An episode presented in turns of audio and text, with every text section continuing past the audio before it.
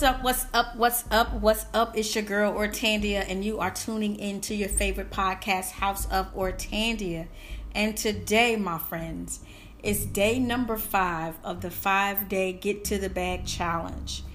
And so we're going to, it is a Get to the Bag episode, but it's more of a Get to the Heart of the Matter episode.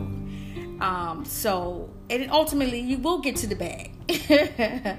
but this is for, this is Take Care Thursday. So, this is for my mental health professionals out there, whether you be a mental health worker or a social worker. This this episode is for you. So if you are not a mental health worker or a social worker and you know someone that is, tell them to listen to this episode. And so I was thinking about the NBA when I came up with this the title for this episode and or in this topic. Um, because you as you know, the NBA is about 70% African American. Um, and most of these guys come from um, traumatic upbringings and traumatic situations. They come from very dangerous communities. Um, they come from extreme impoverished situations. They come from fatherlessness. Um, they come from a place where everybody is relying on them to take care of the whole family with this skill that they've been given, with this talent that they, that they have been given. So if you can imagine a 12, 13, 14, 15, 16, 17, 18 year old boy having the pressure of his mama and his sisters and his brothers and his uncles and everybody relying on him to take them out of that that community. That's a lot of pressure. Couple that, like I said, with financial um, with financial uh, lack, extreme financial lack. Couple that with living situations that are that are in squalor. Let's just keep it real. Um, my boy JB, Jimmy Butler. He's not my boy. I don't know him personally, but just as an example, I, you know, I learned about his story. He was kicked out of uh, his mama kicked him out the house when he was 13 years old because he reminded him of he reminded her of his father, and so he ended up homeless at 13 but the one of the teachers at his school i believe it's one of the teachers or the coaches it's almost like a blind side i remember that movie the blind side is the he has a similar story his story is similar. Either it was a teacher or it was the coach's wife. Somebody brought them into their home and he calls that woman mother to this day. He has no dealings or interaction with his biological mother to this day. And so, if you can think of that trauma, you know, yes, she came along and yes, she, you know, brought him into her home and cared for him throughout the rest of his high, middle school and high school years and onto his college years and onto him being drafted and all of that. She's, a, you know, a, a very significant part of his life. But that that's not going to erase the trauma of being kicked out of your house at 13 by your biological mother and being homeless. Like he was literally homeless at 13. And so the, I want to read you guys a quote from, and I'm, we're going to get to the bag in a minute, but this is serious business. I'm going to read you guys a quote from, um, I believe it was C.S. Lewis. I hope it's here. Let's see. I'm going to find it. I'm sorry, I'm letting my Google finger work. Um, I'm sorry. I should have had this up. Oh goodness. Where is it? I had it up and then I started doing something else. But as you all know, this is live. You feel me? Um Oh, I'm sorry. I can't find it. But it was about mental health.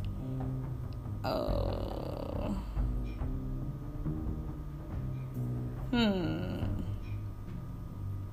I'm sorry, I can't. Let me. I'm gonna try. I'm gonna try another way to find it.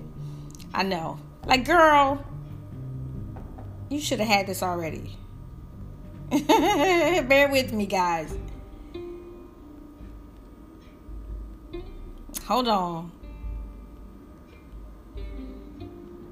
Don't don't don't um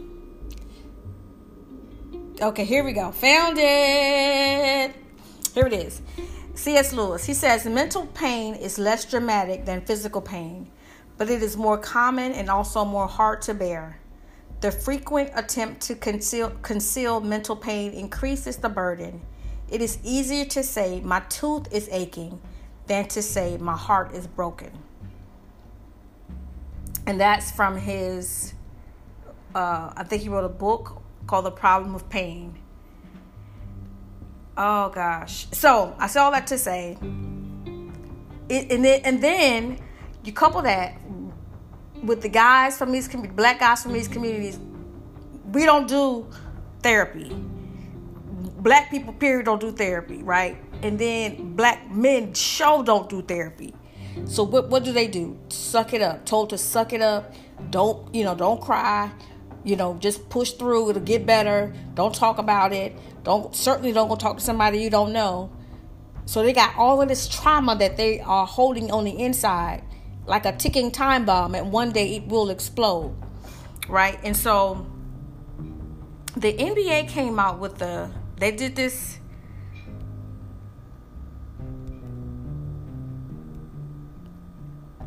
mm, they did this um, workshop. They, I'm sorry, not this workshop. They created um, a mental health and wellness program in 2018 where they are requiring that there be a psychiatrist or a psychologist on every NBA team. One. I mean, it's only one, but it's a step in the right direction. Every NBA team has to have at least one licensed clinician on their staff, mental health clinician. And then they also have a program where they that professional can link you to someone in the city where the team is. Now, that that these are independent contractors that they're linking you to. And that's where you guys come in. You mental health workers you social workers that's where you guys come in at. Um, linking in linking up and contra- being a contractor for the nba um, especially if you are a black uh, mental health provi- provider or a black social worker. Because you and you grew up in an urban community you can relate. They will be more likely to trust you than you know than somebody white that's just what it is you know that you know they don't they are they already like in a world where they're the minority. They're in this world where all these rich, wealthy people, everybody in the front office in the NBA is white. All the management staff is white. Coaches are white. The only black people they see are other broken black men on the team with them. You know that you know, and everybody's trying to be polished and look like they're they're all together, but they're not, or they're, like they are well and they're not. Uh, DeMar DeRozan was saying he, I think he grew up in Compton, California. He did like a, a an op-ed piece, and he was saying, you know, man, he was like you he was like everybody kept saying you got all of this money you got all this money and you depressed like what you can buy anything you want in the world he was like that does not make me well. He says do, you realize what i went through growing up in compton california? Do you have you don't have no idea. Me getting millions of dollars is not going to make that go away. He, he was like he was open and honest and transparent. He's like i suffer from depression. He was like nobody in the neighborhood is not going to high five me because of that. It's not like, yeah, he, you know, he's transparent. He's like, they're gonna, that will get you talked about in a bad way in his community. But he was like, I, he was like, I was dying on the inside. I was, it was, I was in dark place after dark place. And then he was like, and then you got to worry about people always trying to get your money. You got to worry about being possibly traded he was like it's so much pressure and then you got to deal with what you grew up with that you never you never dealt with all that crazy stuff that you grew up with so let's get back to it. My mental health professionals. Um, yes you will get to the bag because you're working with the nba you're working with nba players. Yes you will get to the bag. But more importantly you will be able to help these 19 20 and older veteran nba players deal with some of their childhood trauma. Like I said, a lot of you who are in the field, you went into the field because you grew up, you you know, you grew up in very hard, hard and harsh situations and circumstances, and you wanted to make a difference. this is your opportunity to make another difference. You know, to go, like I said, partner with the NBA, figure out how you can be a part of their mental health and wellness program, how you can be, um, call the front office of the NBA in your city and say, hey, I'm a licensed behavior therapist, I'm a licensed social worker, I'm a I'm an MSW because they need social workers as well. You giving a 20 year old a $10 million contract that never even had its own room growing up. You know what I'm saying? That shared a room with 15, that shared a two bedroom apartment with 10, 15 people. You giving him $10 million. It doesn't, they need social workers. They need to learn how to navigate through that life now as a 20 year old millionaire. You know, they need everything that you're learning in your BSW and your MSW program. They need you to, they need you. They need you to come and help them. Like I said, um, man, some of the stuff I was reading is heartbreaking. It was two twins that got drafted, and I think 2011 from there from North Philly, and they were telling their story about how they go black guys. Let me find their names. I don't just want to be throwing out some, you know. Hold on, I'm gonna find them. I'm gonna find them. I'm gonna find you. Mental. Hold on one second. I'm gonna find them. Hold on. Hold on, Shorty Rock.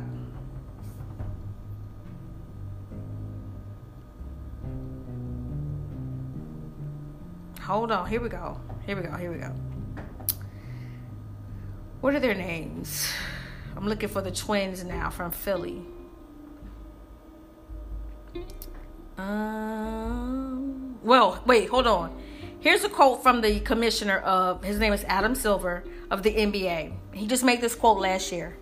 He said, "What strikes me is that they're tr- that they are truly unhappy. A lot of these young men are genuinely in, are genuinely unhappy." And then here's a report. Here's another quote from the 2001 Surgeon General report that came out about African Americans. Let me get to it. I'm sorry. I'm doing a lot of scrolling, but y'all know I like to let my Google finger work. Well, I got you. You ain't going nowhere for the next 10 minutes, 10 to 15 minutes. I got you on lock. Hold on, boo. I'm gonna find it. Um.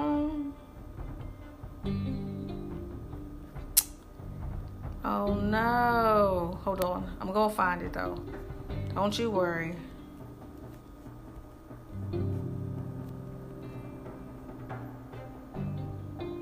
Um,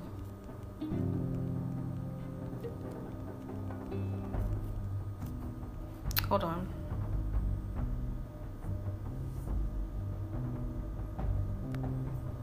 Mm, I'm sorry. Doggone it. I meant to keep the um Oh, I think I got it. Yay, I did keep it up. Okay. A 2001 study by the U.S. Surgeon General physicians found that historic social and economic inequality, racism, discrimination, violence, and poverty actually make African Americans more susceptible to mental health issues. In fact, psychologists have been have even found a link between racism and post-traumatic stress disorder. This doesn't have to be over racism. We're not talking about lynchings or blatant acts of discrimination here. Sometimes just being the only black person in a predominantly white space can be emotionally and mentally draining. Whew. And here's a quote from Charles Barkley. It's a miracle any African American player turns out okay based on when we based on where we come from. That's crazy. That's crazy. Man. Oh, let me. Okay, I was supposed to be looking for the twins, and I got. oh, here we go. Marcus and Markieff Morris. They both suffered from depression when they entered into the NBA in 2011, and now they they are one of them. I think it's Marcus is the one that's getting help, and he was he was when he was traded to Boston, he was introduced to the psychologist that works with the Boston Celtics, and he's been working with her ever since. Um. Okay, this is from Marcus, one of the twins. We grew up where there were no white people, and they grew up in North Philly. He said, None. You just didn't see that in our neighborhood. At that time, I didn't trust any white people because I didn't know any white people. Honestly, I didn't feel like I could trust anybody, not even the people in my neighborhood who knew who I knew my whole life. We just walked out stressed all the time. I said to my brother once, You know, this is no way to live. And with everything that they got, everything that they had, they fought their way, kicked and clawed their way into the NBA. Um, wow. Mm.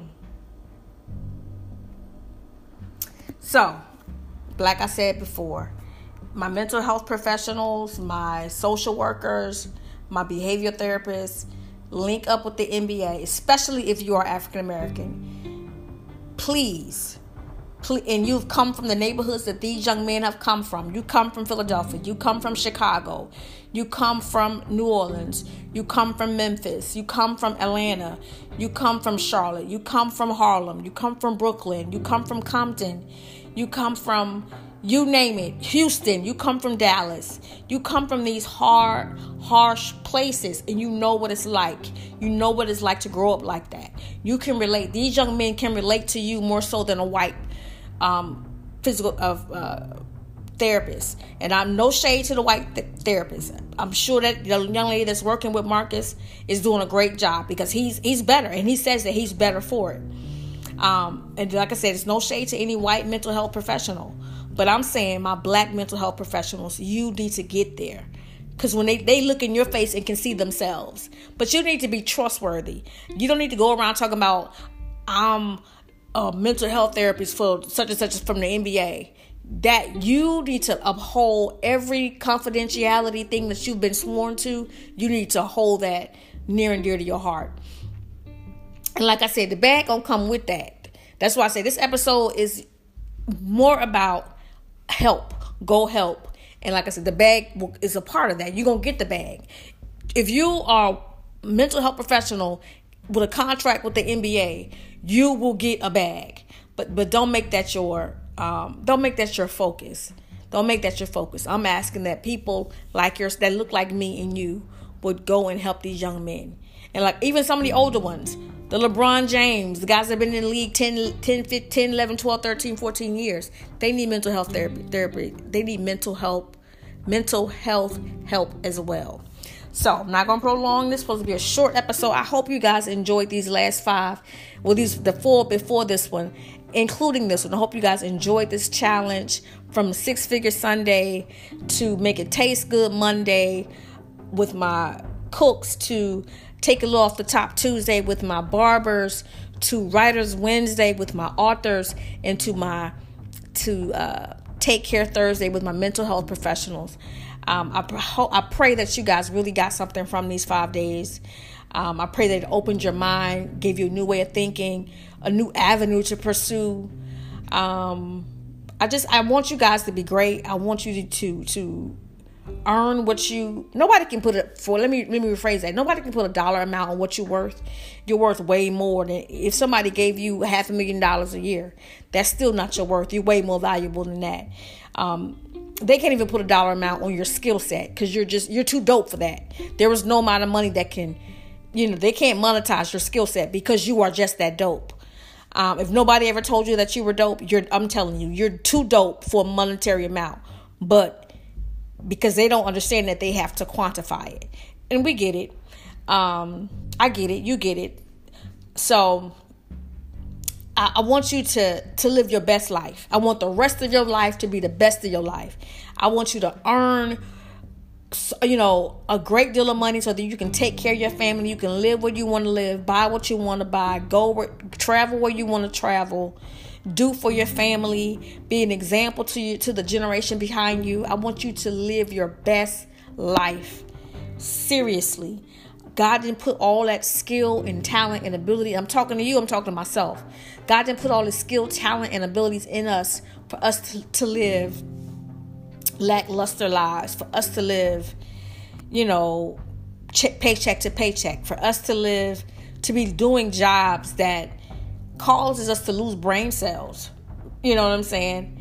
He didn't do that. He's such a good God. He's so great. He's so dope. He's so awesome. He's so amazing and powerful. He loves us so much. And we're supposed to exemplify him in the earth. So if this God is so massive and so creative, lacking nothing, and we are made in his image and in his likeness, then we should be creative, lacking nothing. Straight up. Um, if you need any coaching, if you know what I'm saying, and this ain't no money play, I'm just throwing it out there. If you need coaching, you like, listen, I heard you these last five days. How can I connect with you? I, I listen. I need you. I need your. I need your help. I need your skill, Ortandia. I need your talent, Ortandia. Shoot me an email. Um, shoot me a message, or if you listen, I'm sorry. Shoot me a voice message if you're listening via Anchor. Shoot me a message. Drop me a message with your email at if you're listening via um, iTunes um, and then sh- I'm not on social media, but you can shoot me an email at redemptionandjustice at gmail.com. That's R E D E M P T I O N and justice, J U S T I C A, J U S T I C E at gmail.com. Redemption and justice at gmail.com. I want to redeem what you've done and I want justice to prevail in your life. Justice for you and your family in terms of your financial situation. So hit me up. Let's get together. Let's work. And like I always say, I want to see you in heaven with me, and I'm out.